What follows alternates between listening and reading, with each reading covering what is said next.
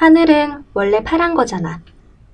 글 조민경 낭독 최유경 침대 위 창문으로 햇살이 들어와 나를 비춥니다. 아마 아침이 되었나 봐요. 저는 미적미적 일어나 공벌레처럼 둥글게 말린 이불을 내버려 두고 베란다로 나갔습니다. 맨발로 디딘 베란다 타일 바닥은 무척이나 차갑습니다. 바닥의 냉기가 발바닥부터 머리까지 올라옵니다. 몸이 부르르 떨립니다. 하지만 지금 그런 걸 신경 쓸 겨를이 없습니다. 빨리 오늘 하늘이 어떤지부터 봐야 하기 때문이죠. 어제와 다름없는 희뿌연 회색빛 하늘입니다. 오늘도 밖에 나가 놀기는 쉽지 않아 보입니다. 공기가 맑을 땐 건물 사이로 빼꼼히 서 있는 산도 보이는데 지금은 아무것도 보이지 않습니다. 높다란 건물들의 실루엣만 어렴풋이 보입니다. 조용히 문을 닫고 다시 거실로 돌아왔습니다. 우리 엄마는 매일 아침 미세먼지 앱을 켜서 오늘 공기가 어떤지부터 확인합니다. 휴대폰 화면에 방독면을 쓰고 괴로워하는 그림이 나타나면 비상 상황입니다. 그럴 때면 엄마는 호들갑을 떨며 절대 나가면 안 된다고 저에게 잔소리를 늘어놓습니다. 엄마의 표정을 보니 오늘도 비상인가 봅니다. 엄마는 미세먼지 최악이야 란 말만 계속 중얼거리면서 집에 공기가 들어올 틈이란 틈은 다 차단합니다. 그리고 종종 걸음으로 달려가 공기청정기 버튼을 눌렀습니다. 그리고 엄마는 저를 보며 말했습니다. 혜아야, 오늘도 어디 나가긴 힘들겠다. 어쩌니. 이렇게 미세먼지가 최악인데. 이런 날 나가면 절대로 안 돼? 엄마, 근데 우리 어제도 집에만 있었잖아요.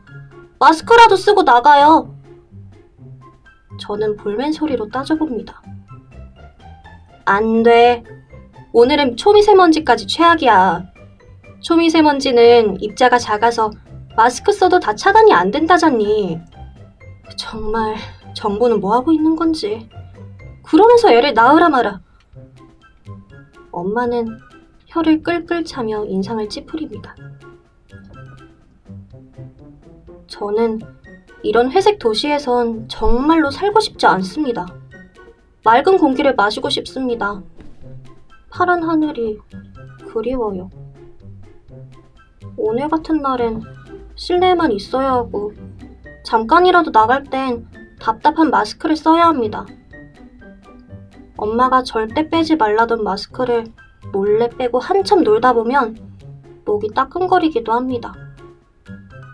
그림을 그릴 땐 너도 나도 하늘을 파란색으로 칠하는데 파란 하늘은 왜 이렇게 보기 힘든 걸까요? 저만 모르게 어디로 숨어버린 걸까요? 나쁜 사람들이 우리가 자는 사이에 회색 물감이라도 뿌리고 가는 걸지도 모르겠습니다.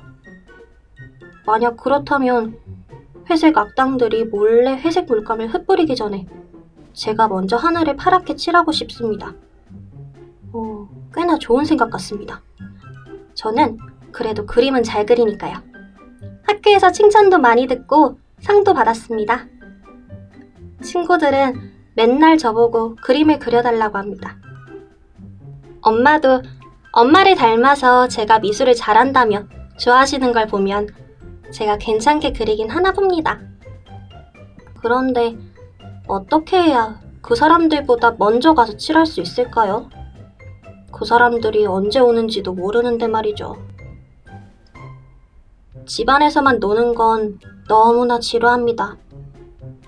주말 동안에 엄마가 맛있는 음식도 해주시고 제가 좋아하는 만화도 마음껏 볼 수 있었지만 그것만으로는 성이 안 찹니다. 저는 마스크 없이 밖에 나가서 하루 종일 뛰어놀고 싶습니다. 또 엄마가 매일 아침 미세먼지 앱을 보며 인상 쓰지 않게 됐으면 좋겠습니다. 미세먼지에 대한 잔소리도 줄어들면 더 좋고요. TV를 혼자 떠들도록 놔두고 제 방에 가서 스케치북을 가지고 나왔습니다. 바닥에 엎드려서 삐뚤빼뚤한 건물들을 그립니다. 하늘은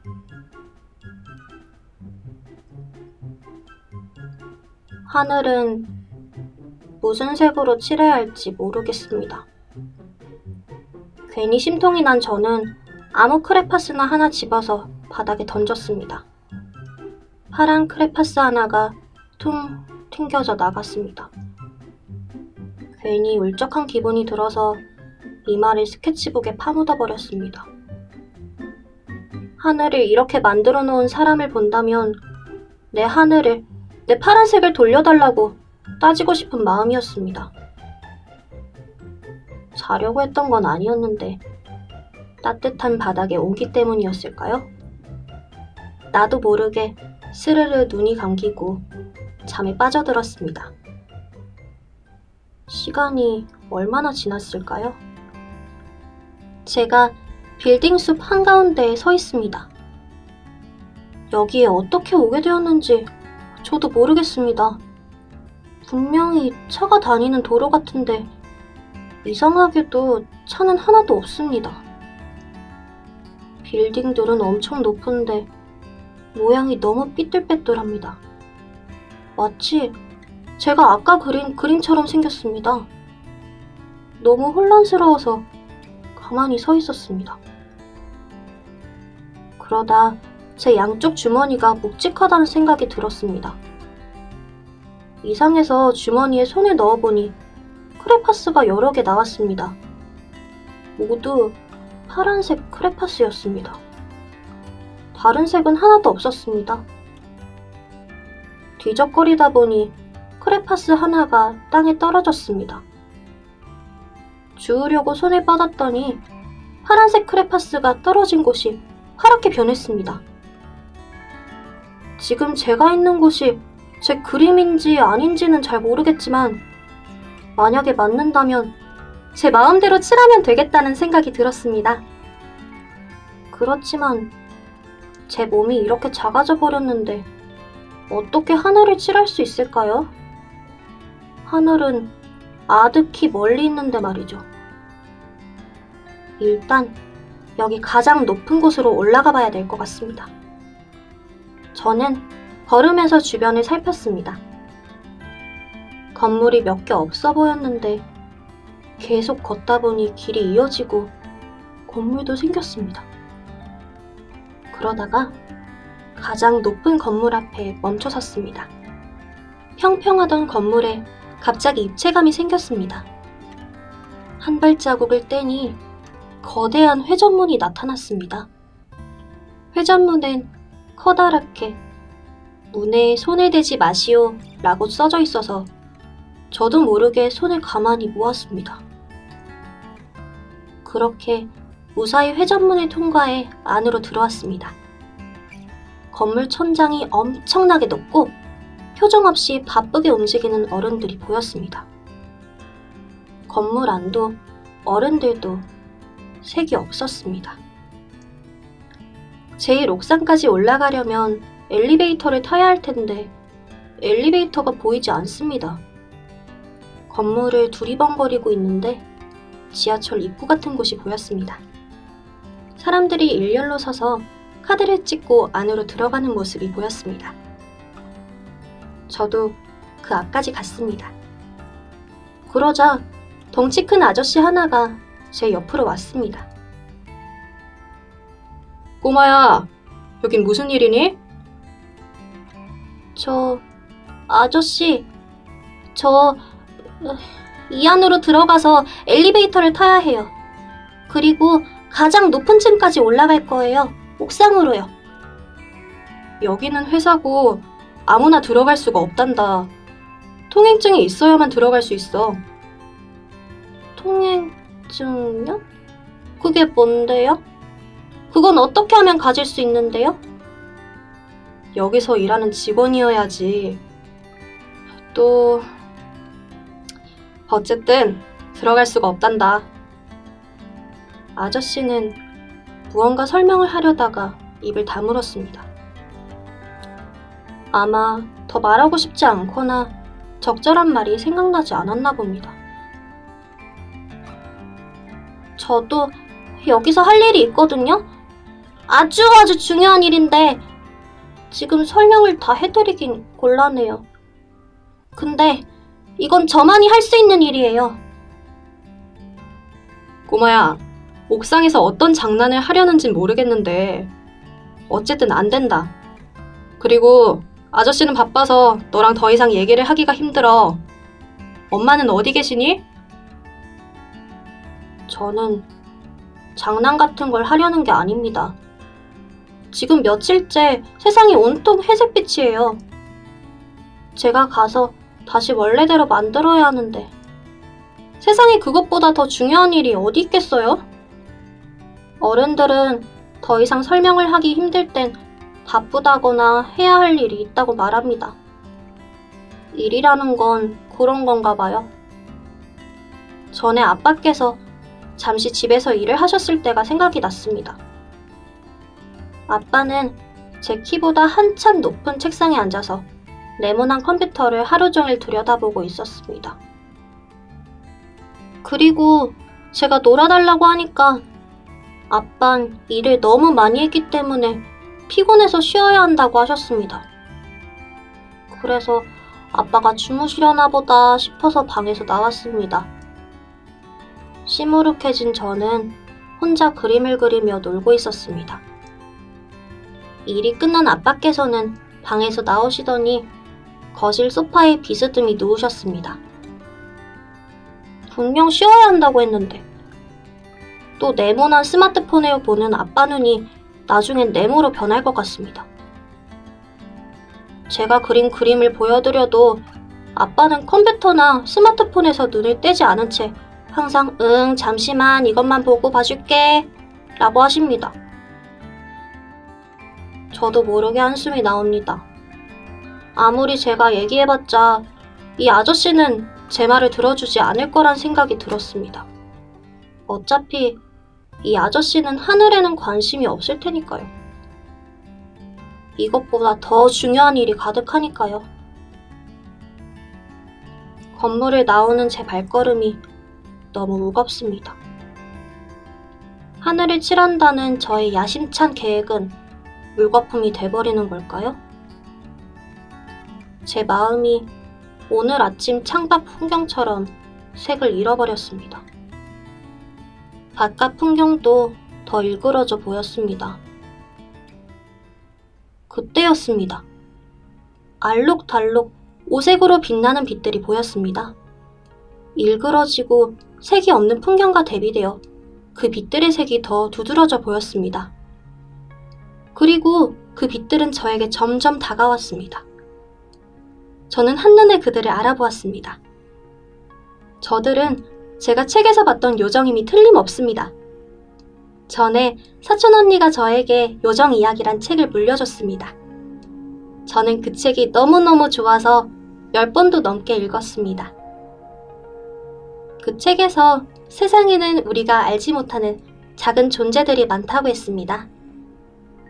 이 빛들도 그런 존재라는 확신이 들었습니다.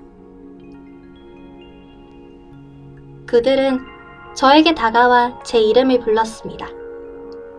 그리고 저를 도와주러 왔다고 말했습니다. 혜아야, 걱정 마. 우리가 도와줄게. 하나의 빛이 말을 했습니다. 하늘은 혜아 네 생각보다 훨씬 커. 그 크레파스들로 다칠하기엔 팔이 너무 아플 거야. 물론 우리가 도와줄 거니까 괜찮겠지만. 또 다른 빛이 말을 했습니다. 그래서 우리가 큰 물감을 가져왔어. 같이 해보자. 그 빛들이 각자의 색으로 합창을 했습니다. 고마워, 얘들아. 나 너희들을 알아. 책에서 읽었거든. 오늘 만나게 돼서 너무 기쁘다. 그렇지만 하늘이 저렇게 높게 있는데 어떻게 칠할 수가 있을까? 그들은 저를 보고 또 서로를 바라보며 웃었습니다. 웃음소리가 꼭 음악소리 같았습니다. 그리고 말했습니다. 여긴 해야 스케치북이니까 뭐든지 마음속으로 그려봐. 어떻게 하늘로 갈지 상상해봐. 요정들이 여긴 제 그림이니까 제 마음대로 할 수 있다고 합니다. 그래서 저는 혼자 생각했습니다. 뭐야, 여기가 진짜 내 스케치북이라고? 그럼 마음속으로 그림을 그려보자. 그리고 저는 가만히 눈을 감고 하늘을 나는 제 모습을 그렸답니다. 그러자 땅에서 발이 떨어지며 몸이 두둥실 떠올랐습니다. 처음에는 중심을 잡지 못해 허우적거렸지만 곧 요령이 생겼습니다. 처음 하늘을 날아보는 거지만 마치 늘 그랬던 것처럼 익숙한 느낌이 들었습니다. 하늘을 나는 건 제가 늘 상상했던 거니까요. 저는 신이 나서 더 높이 높이 올라가 하늘 끝에 도착했습니다. 여기는 제 스케치북이니까 이 하늘 위엔 스케치북 스프링이 있을 거란 생각이 들자 괜히 웃음이 나왔습니다. 요정들은 온 하늘을 날아다니며 파란색 물감을 흩뿌렸습니다. 하늘은 점점 예쁘게 물들었습니다. 저도 그 빛들과 함께 날아다니며 파란 물감을 뿌렸습니다. 제 얼굴과 마음도 온통 파랗게 물들었습니다. 그렇게 행복한 그림을 그리고 있을 때 엄마 목소리가 하늘에서 들렸습니다. 순간 꿈과 현실의 경계가 모호해졌습니다. 혜아야, 얘는 언제부터 자고 있었대? 일어나봐! 하늘 좀 맑아졌다? 어, 어? 진짜? 엄마, 나 아직 다 못했는데. 더 칠해야 하는데. 더 색칠해야 하는데. 너 이렇게 크레파스 다 던져놓고, 응? 치우면서 해야지. 엄마, 하늘은 원래 파란 거잖아. 나 그림 그리는 것만 잘해서 다른 건 할 수가 없어서 내가 파랗게 칠했어. 하늘 말이야, 하늘. 저는 눈을 비비며 다시 베란다로 나갔습니다. 여전히 바닥은 차가웠지만 아무런 느낌도 나지 않았습니다. 완벽하게 맑은 하늘은 아니었지만 아까보다 훨씬 나아진 풍경을 보니 행복함을 느꼈습니다.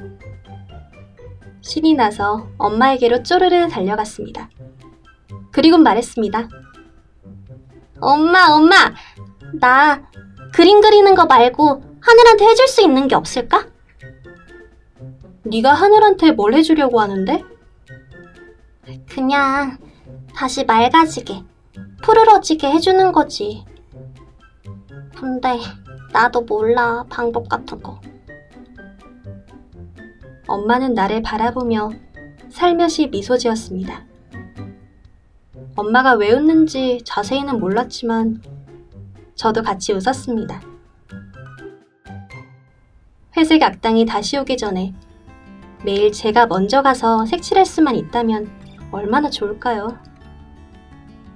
하늘은 원래 파란 것이란 사실을 잊지 말고 살아야겠습니다. 그리고 자주 하늘을 올려다 봐야겠습니다.